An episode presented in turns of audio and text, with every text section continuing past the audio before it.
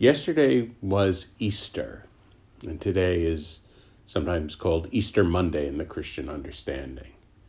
Um, and as I'm sure you know, in the Christian understanding, Easter is the celebration of Christ rising from the dead after having been crucified. And it, it's funny, I think it, it's very typical for, for sort of New Agey non Christians to, to look at Christianity and say the fundamental message are the you know the the teachings about love thy neighbor and all that you know that sort of thing the moral teachings. And well the moral teachings are certainly important to christians. Uh, really for for christians themselves the resurrection is the central truth of christianity and nothing else matters nothing else would matter if the resurrection were not a physical historical fact and so i'm always struck by that um,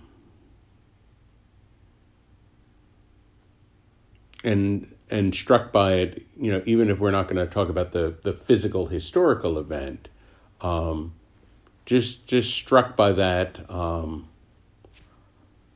that archetypal symbol. You know, and Joseph Campbell and others have argued that the the moment of the Buddha becoming enlightened is in some ways the same archetypal symbol as Christ's resurrection, this kind of breakthrough of the in- individual to something much larger.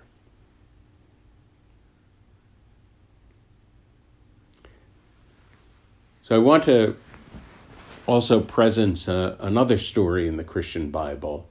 Um, this was this was before the crucifixion and resurrection. Um, a, a story called The Raising of Lazarus. And you, you may be familiar with this story.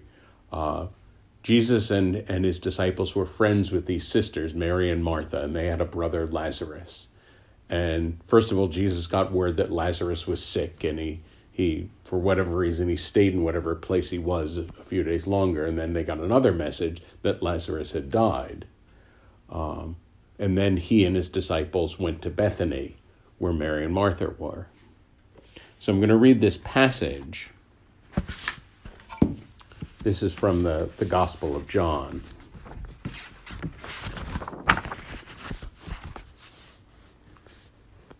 When Martha heard that Jesus was coming, she went out and met him, while Mary sat in the house. Martha said to Jesus, Lord, if you had been here, my brother would not have died. And even now I know that whatever you ask from God, God will give you. Jesus said to her, Your brother will rise again. Martha said to him, Yes, I know he will rise again in the resurrection at the last day.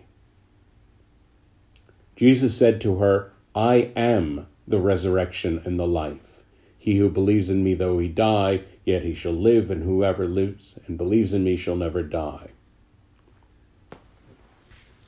And what one of the many things that fascinates me about that passage is it's almost this Zen move that Jesus does of, you know, he says, Your brother will rise again. And Mary says, Yeah, yeah, far away from now. Resurrection on the last day, far away from the present moment. And he brings her right back to the present moment. I am the resurrection and the life. Um, and there's something there's something quite profound in that whatever life there is in us, whatever, you know, inner resurrection there is, is in the present moment. You know? It's not somewhere else. Whatever whatever love or healing or anything, it's in the present moment.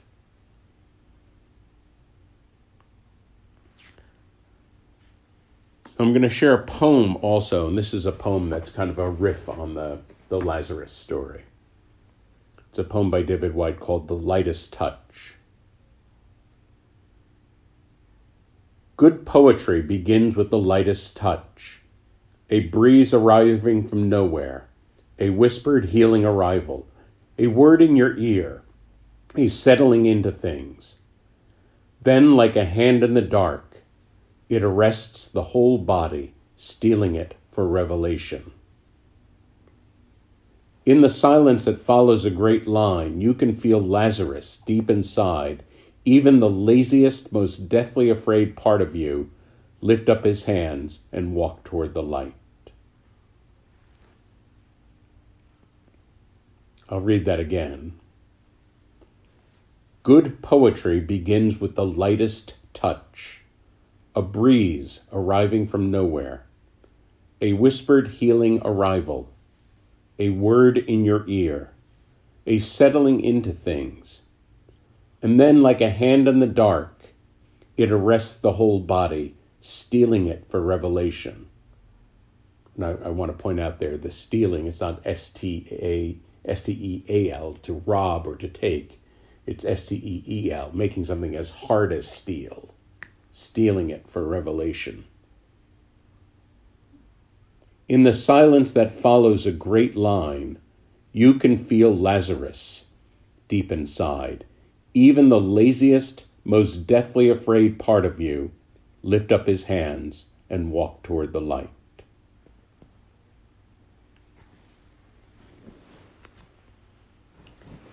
And there's many things that fascinate me about that poem. One is he's he's pointing to a dynamic that is that is so fundamental, um, and he's talking about it in the context of this is what makes a good poem. This is what a, a poem should strive for. But in some ways, it's also what a Dharma talk should strive for. It's it's something you know, even arguably, it's what I'm what I'm striving for at moments when I'm in my day job in front of a classroom. You know, there's a dynamic there that I think might play out in sermons, in sales, in romance, in therapy, like in so many different contexts. Um, and so that really intrigues me about it. And so it's a very interesting question just to sit with. What are the places in us that are not alive? What are the places in us that are that are paralyzed in some kind of deep sleep or or the places in us that are comatose, you know.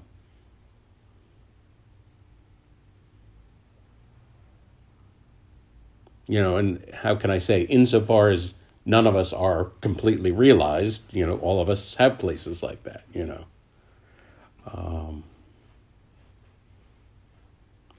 and it's fascinating because the poem is so careful to say, you know, getting to those places, moving those places, contacting those those those really dead within or you know in, deeply imprisoned kind of places. Um, first of all, it's about getting comfortable. It's about creating a sense of safety, you know, establishing a kind of rapport. Um, and then this idea that something from the surface, a word or an image from the surface, could drop in and touch that place. Um, there is a profound healing capacity to truth. And in some ways, this is even what made you know Freud and talk therapy relatively successful. Just just the fact when people figured out some truth about themselves, they were better. You know. Um, it's funny. There is a there's a place in us that really knows our truth, but it's deeper than all our narratives. It's deeper than all our, our emotional ups and downs it's deeper even than our pain. It's deeper than our deepest pain, you know? And it, it it's ironic because pain has so many lies, and one of the lies of pain is, I'm the deepest part of you. Well, you know, it's the loudest part of you, but it's not necessarily the deepest.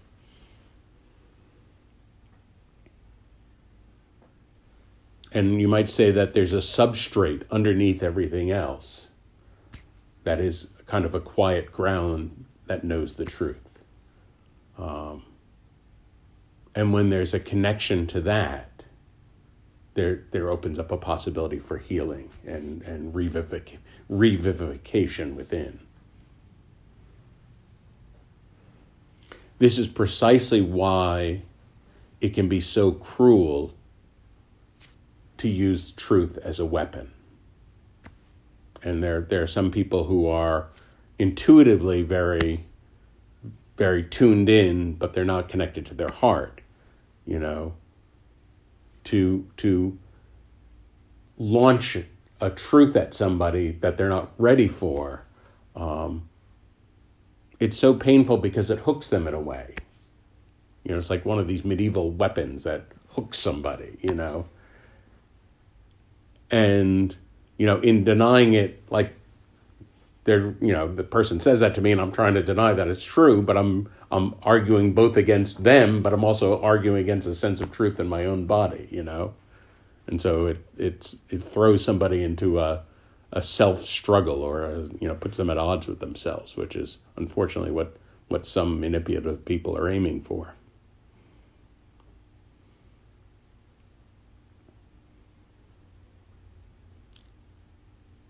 And so it's you know it's you might say that this moment of of the truth sinking in and landing deep in the body is a moment of inspiration and inspiration is is a funny word. Um, among other things, you know, we all have a, a muscle at the bottom of our rib cage, the diaphragm, and like any muscle, its action, the action of a muscle is when it contracts. So when the diaphragm contracts, it pulls downward, expanding the lungs, and that action of the diaphragm is called inspiration. It, it's when breath enters us you know, and so it's so often, uh, you know, can be a very good thing, you know, if you're looking for inspiration, you know, consider are you breathing with your diaphragm, you know.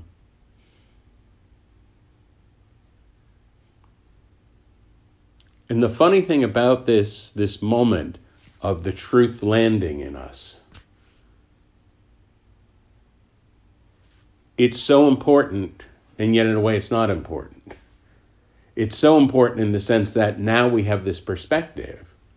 Um, but it's not like that's the healing process all by itself.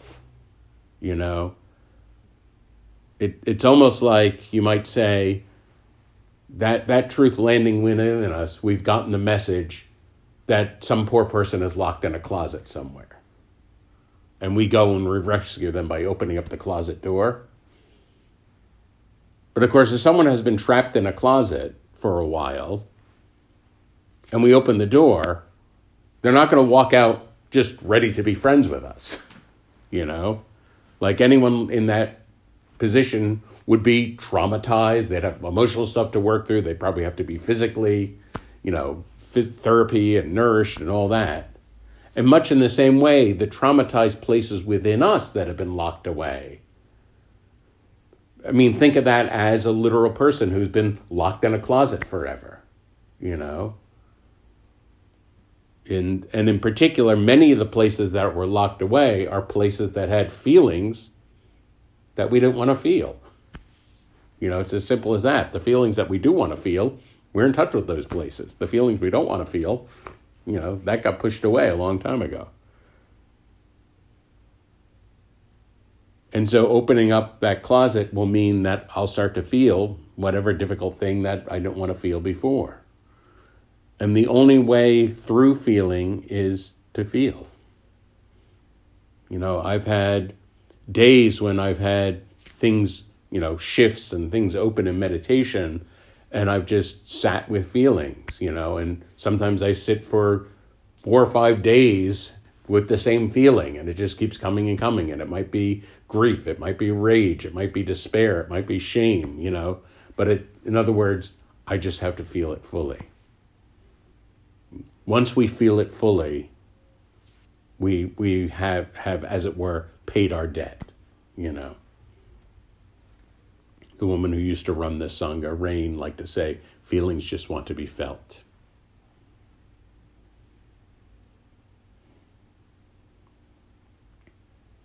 and so it's it's a very interesting question, you know. How open are we to the truth that could change us? How open are we to the truth that could really land deeply. You know, what is the truth that I've been putting off facing? You know? And probably we all have something like that, you know. something, you know. I mean, it's just it's hum, it's so human, you know. That that thing. Oh, yeah, well, yeah. I'll I'll get to that. You know, I'll get to that. That sort of thing.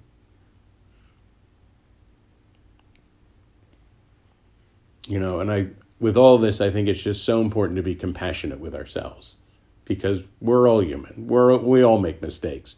We're all hiding from the thing that we should be facing, and you know, we're all, we do all that stuff. It's just it's part of what it is to be human, and it's fine.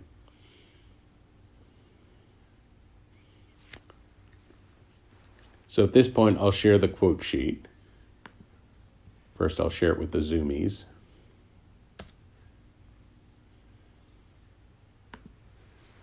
Then with the roomies.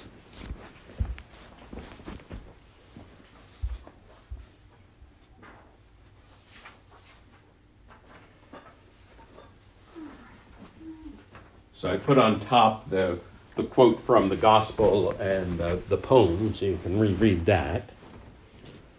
From Meister Eckhart, the Christian mystic. I tell you the truth. Any object you have in your mind, however good, will be a barrier between you and your inmost truth. And it's true, the head plays very little ability. I mean, the head might be good about digging out that, that perfect poem or finding that wonderful painting that's going to open us up, but then the head has nothing else to contribute to healing. Emily Dickinson said, The truth dazzles gradually, or else the world would be blind. Henri Frédéric Amiel said, Truth is not only violated by falsehood, it may be outraged by silence. And certainly we we can imagine this in a social context if you know some important social truth has not been realized and the the the rage that builds behind the fact that you know we can't admit this truth something like that. But the same thing happens within us. You know the truth that I've silenced within me there's there's a certain there's some quarter of me that's been that's enraged by the injustice of that you know that kind of thing from uh, the I Ching. This is uh, from commentaries that Richard Wilhelm compiled for hexagram number 51. When a person has learned within their heart what fear and trembling means, they are safeguarded against any terrors produced by outer influences. This is the spirit that must animate all leaders and rulers, a profound inner seriousness from which all outer terrors glance off harmlessly and again, talking about someone who is grounded in that place, and by by leaders and rulers, he has in mind sage kings, of course, not not what we have in mind as rulers. Virginia Woolf said, Yet it is in our idleness, in our dreams, that the submerged truth sometimes comes to the top. You know? And it's funny, sometimes when we're least expecting it, we're totally relaxed, and then all of a sudden, ooh, the thing I didn't want to face. You know? Sri Nisargadatta said, Truth is not a reward for good behavior, nor a prize for passing some tests. It cannot be brought about. It is the pr- it is the primary, the unborn, the ancient source of all that is. You are eligible because you are. You need not merit truth. It is your own. Just stop running away by running after. Stand still, be quiet. And that's true of the of the cosmic truth, but it's also true of just our own truth. Auden said, Truth, like love and sleep, resents approaches that are too intense.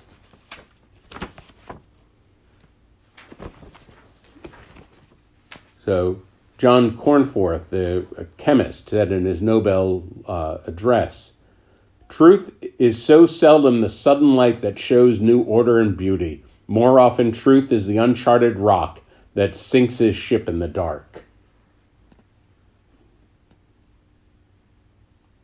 Kobo Abe said, You wonder what's inside. You wonder if you can trust it. That one is lovely and playful. Flannery O'Connor said, Truth does not change according to our ability to stomach it. Robert Pirsig said, It is a puzzling thing. The truth knocks on the door and you say, Go away, I'm looking for the truth. So it goes away. Puzzling. The Dalai Lama said, There is only one important point to keep in your mind and let it guide you. No matter what people call you, you are just what you are. Keep to this truth. You must ask yourself how you want to live your life. We live and we die. This is the truth that we can only face alone. No one else can help us, not even the Buddha. So carefully consider what prevents you from living the way you want to live your life. And that last line is such a profound meditation. What prevents you from living the way you want to live your life? Carolyn Myss says, We often hesitate to follow our intuitions out of fear. Most usually, we are afraid of the change in our own life that our actions will bring. Intuitive guidance, however, is all about change. It is energetic data right with the potential to influence the rest of the world. To fear change but to crave intuitive clarity is like fearing the cold, dark night while pouring water on the fire that lights your cave. An insight the size of a mustard seed is powerful enough to bring down a mountain sized illusion that may be holding our lives together. Truth strikes without mercy. We fear our intuitions because we fear the transformed power within our revelations. That one's very challenging. Anne Lamott says, Your problem is how are you going to spend this one odd and precious life you've been issued? Whether you're going to spend it trying to look good and, and creating the illusion that you have power over people and circumstances, or whether you're going to taste it, enjoy it, and find out the truth of who you are. Henry Cloud said, There's a big difference between harm and hurt. We all hurt sometimes in facing hard truths, but it makes us grow. It can be the source of huge growth. That is not harmful. Harm is when you damage someone. Facing reality is usually not a damaging experience, even though it can hurt. Adyashanti said, The process of finding the truth may not be a process by which we feel increasingly better and better. It may be a process by which we look at things honestly, sincerely, truthfully, and that may or may not be an easy thing to do. And finally, Mark Nepo said, Whatever, the tr- whatever truth we feel compelled to withhold, no matter how unthinkable it is to imagine ourselves telling it, not to is a way of spiritually holding our breath.